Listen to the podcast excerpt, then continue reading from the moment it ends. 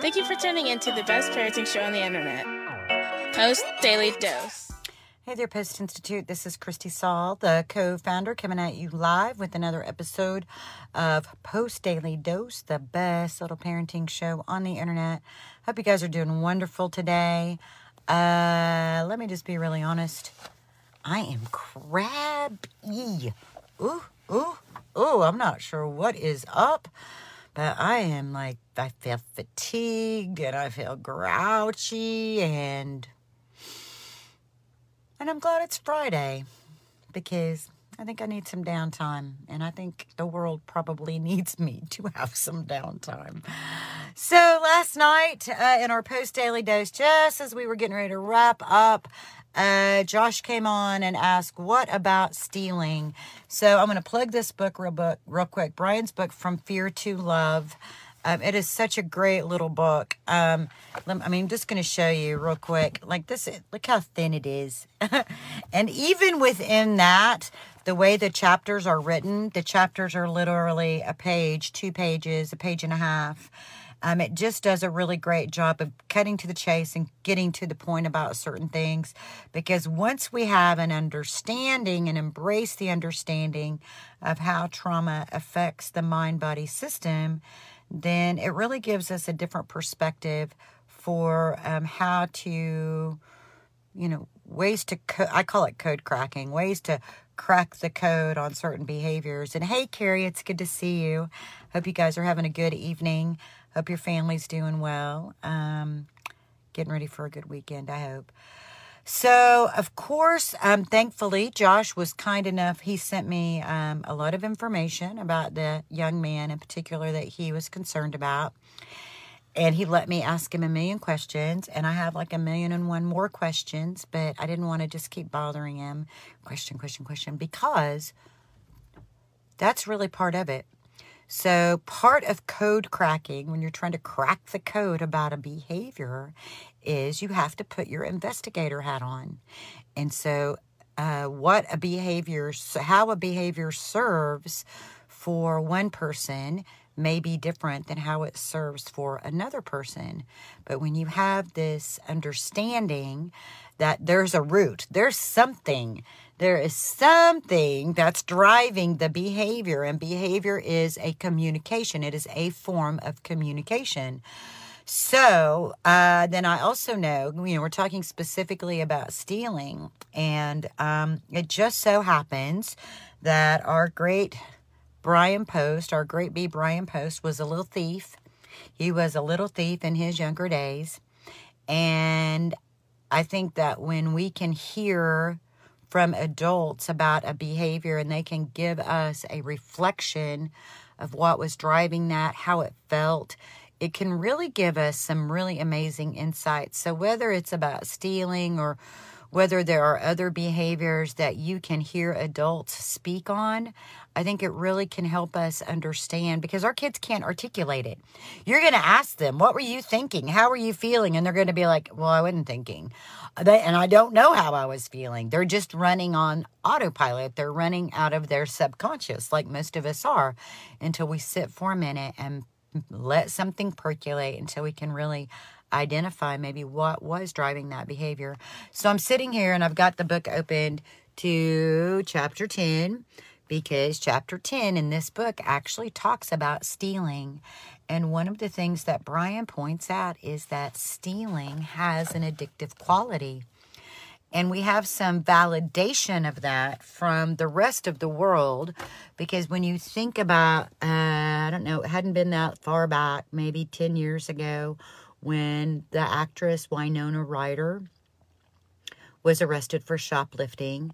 Um, Lindsay Lohan has been arrested for shoplifting. These people have plenty of money. They have plenty of money. They could have purchased whatever it was, but there is an addictive quality involved with stealing. So that's one thing that I would have in my mind as I'm trying to crack the code of how to intervene with this stealing behavior. So what Bryan and Bryan explained, he was like, I would steal stuff that I couldn't even use. Like I stole cassette tapes and I didn't even have a cassette player. Literally, he would be, he talks about in the book, he talks about the stress being a buildup and the stealing being like this pinnacle release, like walking out with something being a release similar to um, self harming behavior, self mutilating behavior. There's a lot of tension, a lot of pain, a lot of emotional pain, and that physical, self harming physical aspect is a way to. Like it's a way that the mind body system is like, now I can make sense of it because it hurts physically. I see it physically. It's like a release. And the endorphin rush, it's all a release, and all of it can be very addictive. So, um, Jason spoke about this young man. Um, he told me a little bit about him. And what I found myself wondering was even though he's 15, um, there's some additional neurodiversity, there's some additional cognitive delays, and he's 15 and his biology's pressing about autonomy. And so that is an interesting brew, isn't it? When you have somebody who may have some neurodiversity, some cognitive challenges, and yet their biology is pressing towards autonomy. So I felt like there was the possibility that, you know, last night I said, well, you know, especially when we're talking about children who are like 8, 10, and younger, that a lot of times we have them in situations where um, we're inviting them to try to manage something that they may not be quite ready for. And it sure made me think after reading some information about this particular young man that I thought, well, you know, all these times he's out in the world, he doesn't steal every time, right? Every time he's out, it's not stealing. So, what here, like the questions I didn't ask would be what did the occurrences of stealing, when stealing occurred, what did those situations have in common? So I'd wonder that. So I ask him a bunch of questions, but then I still have way more questions to ask. But that is a really big one would be what do those the you know, of all the times he's been out, sometimes he steals, sometimes he doesn't. What do the occurrences of stealing when that behavior has happened, what do they have in common? And it may not be that moment, it may be that like look at that 24 hours. What did the 24 hours before this behavior uh, became apparent? What was going on during that 24 hours? Bryan always says this behavior is z. The behavior is z of the alphabet what's the whole alphabet that came before that so there's the possibility that even though chronologically this young man is obviously old enough to be doing certain things he's 15 but emotionally, is he able to handle those situations without having a lot of stress? And then that addictive quality of stealing being a release. Would it be beneficial to go with him. Maybe we're setting him up. Maybe we're setting him up because we feel his biological press. We want to support him because he's like, I want to go, I want to go, I can handle it, I can handle it, I can handle it. But then his behavior shows us that in fact he can't. And so being able to even speak about these things that are uncomfortable, like it's uncomfortable to say to a 15 year old, no, honey, you can't handle that situation because your behavior is telling me that there's something about it that's causing you to be stressed out and overwhelmed. And I'm not mad at you about that, but it is my responsibility as your parent to help you through that. So the thing about it is trying to identify what are the common threads. What where is there a theme?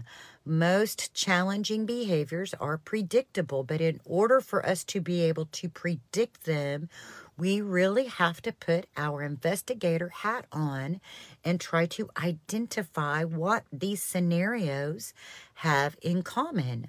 Um, I'm thinking about other other situations where stealing has been an issue. Um, I had a situation, my, and I have you guys have probably heard me tell this story, but I'll tell it again. Uh, it was literally day one of me working as a staff member in our group home in Virginia. So I had been around, but I was not actually working like full time, being in charge of a group of the boys. But this day was my first day to be in charge, and I took had one of the young men with me. We had to swing by our house uh, to pick up money. There was fifty dollars that I had left in a bowl on top of the refrigerator, and I'd forgotten to get it. And he needed to go to the bathroom, so he runs in and he goes to the bathroom, and then I go in, and the money's gone, and he had taken it.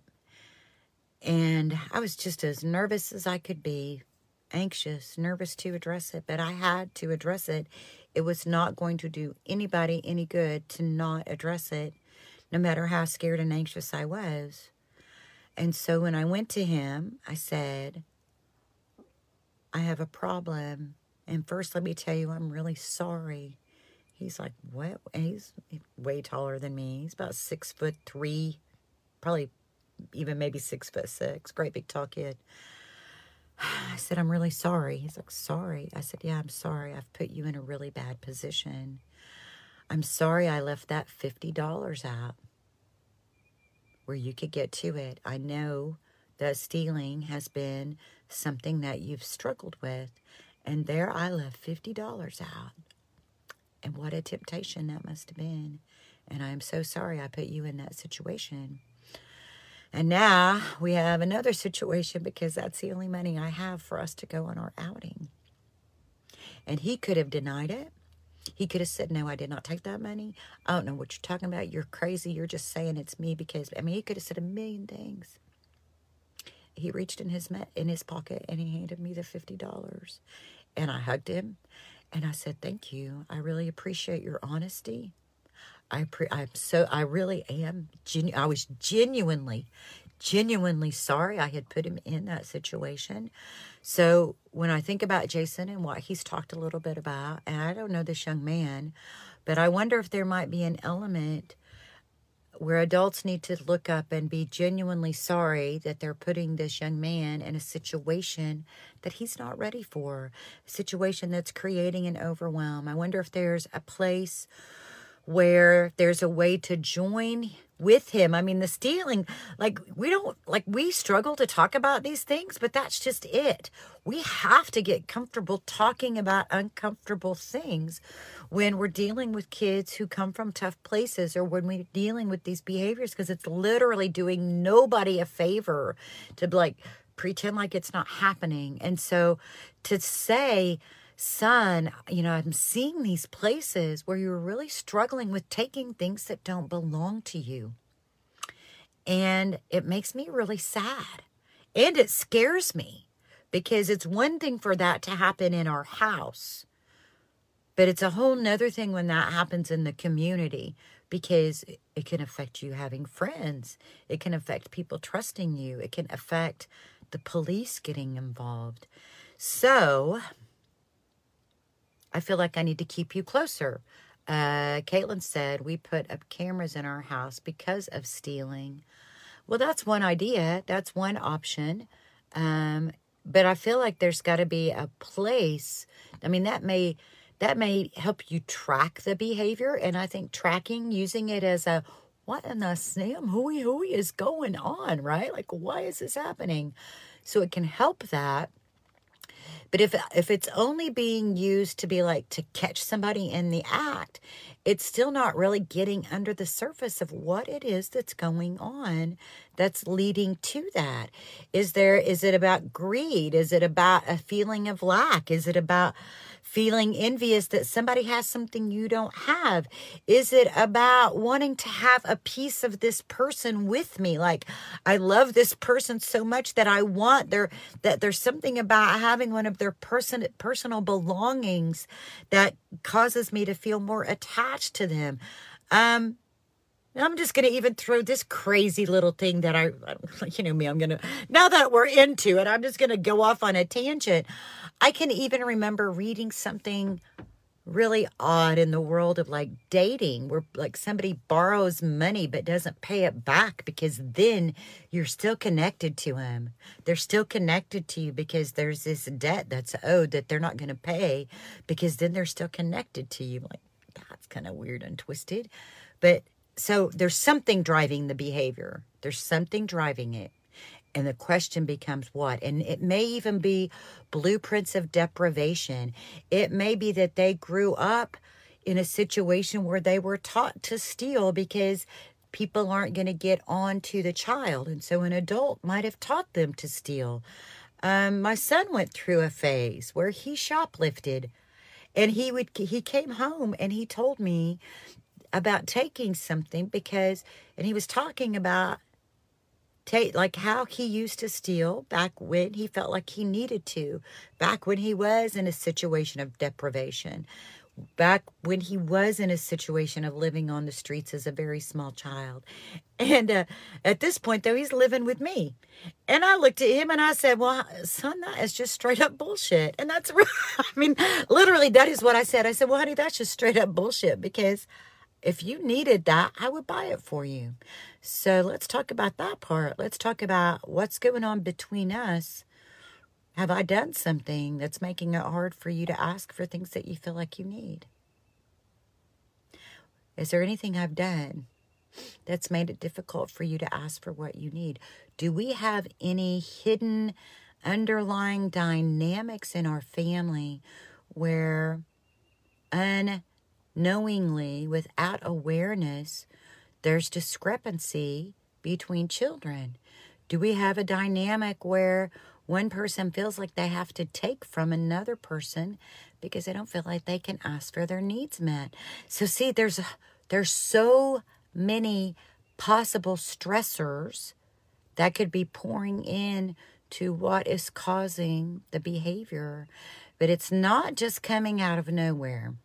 So, this conversation really is about putting our investigator hat on, asking questions, being observers so that we can identify what all led up to Z. So Z is the behavior, and we're talking about the reality that punishing, just simply punishing the behavior, isn't going to be the solution. In fact, if, if all we do is punish the behavior, then a lot of times what we're doing is we're just creating a scenario to to invite people to get sneakier with the behavior. So that's not going to be helpful in the long term. In the long term, the better solution is to see if we can figure out what is going on underneath that behavior what are the stresses how can we help create more calm what's you know what's the behavior telling us and it can be, be it can be communi- communicating as you've heard me just explore different things that i have seen stealing communicate and sometimes it's just the communication of i'm stressed I'm stressed, and there's something about taking this thing that makes me feel good. And that may be it. It may just be as simple as that. And so we have to address the stress. We have to address the stress in order to diminish to diminish the behavior. So if you guys not heard answer today, press pause on anything. I'm kind of looking forward to pressing pause today. I'm not sure what it is that's got me feeling just fatigued, but I like really like I just feel like I want to veg out. So I'm looking forward to vegging out a little bit today. If you've not already done so today, give yourself some self care, give yourself some time. Know that your children are going to need time with you. So, whatever that may look like, if you have the energy to be doing things and playing, and you know, it's Friday, maybe you've got big plans for a play date. Um, I know in my household, when my kids were little, I always thought Friday was going to be play day because woohoo, we're finished and the week is over. But I'll tell you, so many times, all of that needed to be p- canceled. I had to cancel so many play dates only to realize that my child was exhausted. Like sometimes the that first day, like the first evening when we don't have school, we don't have any big obligations, they really just want to rest just as much as we do. So whatever sense You know, notice what your family needs from you. Notice what you need. Hopefully, it matches up. That's always nice, isn't it? When it matches up, your need for energy matches their need for playfulness, or your need for rest matches their need for rest. So I hope it matches up. But whatever it looks like, spend some time with your kids. Let the love you have from them shine from your eyes. Let them feel it from your body. Uh, I didn't completely finish some of my thoughts along the lines of stealing, but it may take going into places with your child, like literally saying, honey, I know that when you go into the store, everything gets you like there's so much stimulation. There's the sounds and the music and the smells and the lights and the everything, everything. And I know your brain just gets all woo party time. So we're going to go together and I'm going to stay right with you. And we're going to learn how to stay calm in these very tempting environments. So, if it's public place stealing, that may be a way to help them create more calm or within a situation that a behavior is already telling you is challenging. So I, I refer to that as creating regular emotional regulation around a something. It could be around food. It could be around bedtime. It could be around going into stores. It could be going about going into other people's bedrooms, into other people's personal space. Even that can be so triggering and stimulating and exciting for a person. And so we just have to put on that lens, reminding ourselves that these behaviors come from somewhere. There's something that drives it. It's not just out of the blue, and it's not just about your child being a bad child. It's not about that. It's about something else, and we need to meet them in that deeper place. And remember, in any given moment, we can all act out of those blueprints of stress and fear and overwhelm. We can all flip our lids. We can all step off into behaviors. We can take one to two to three deep breaths, get our brain back online, and we can choose love. Much love to you guys. Um, Dawn Marie, I see you watching. I owe you a connection. In fact, we may need to just, since you're a member of the Lovolution, um, if we can't, if you can't do a, um, the, the consults that we do monthly, we might just need to step aside and have a, um, a private coaching conversation. So we'll see if that might be a good option for you. So anyway, much love to you guys. Hope you have a blessed weekend, and uh, we'll see y'all on Monday.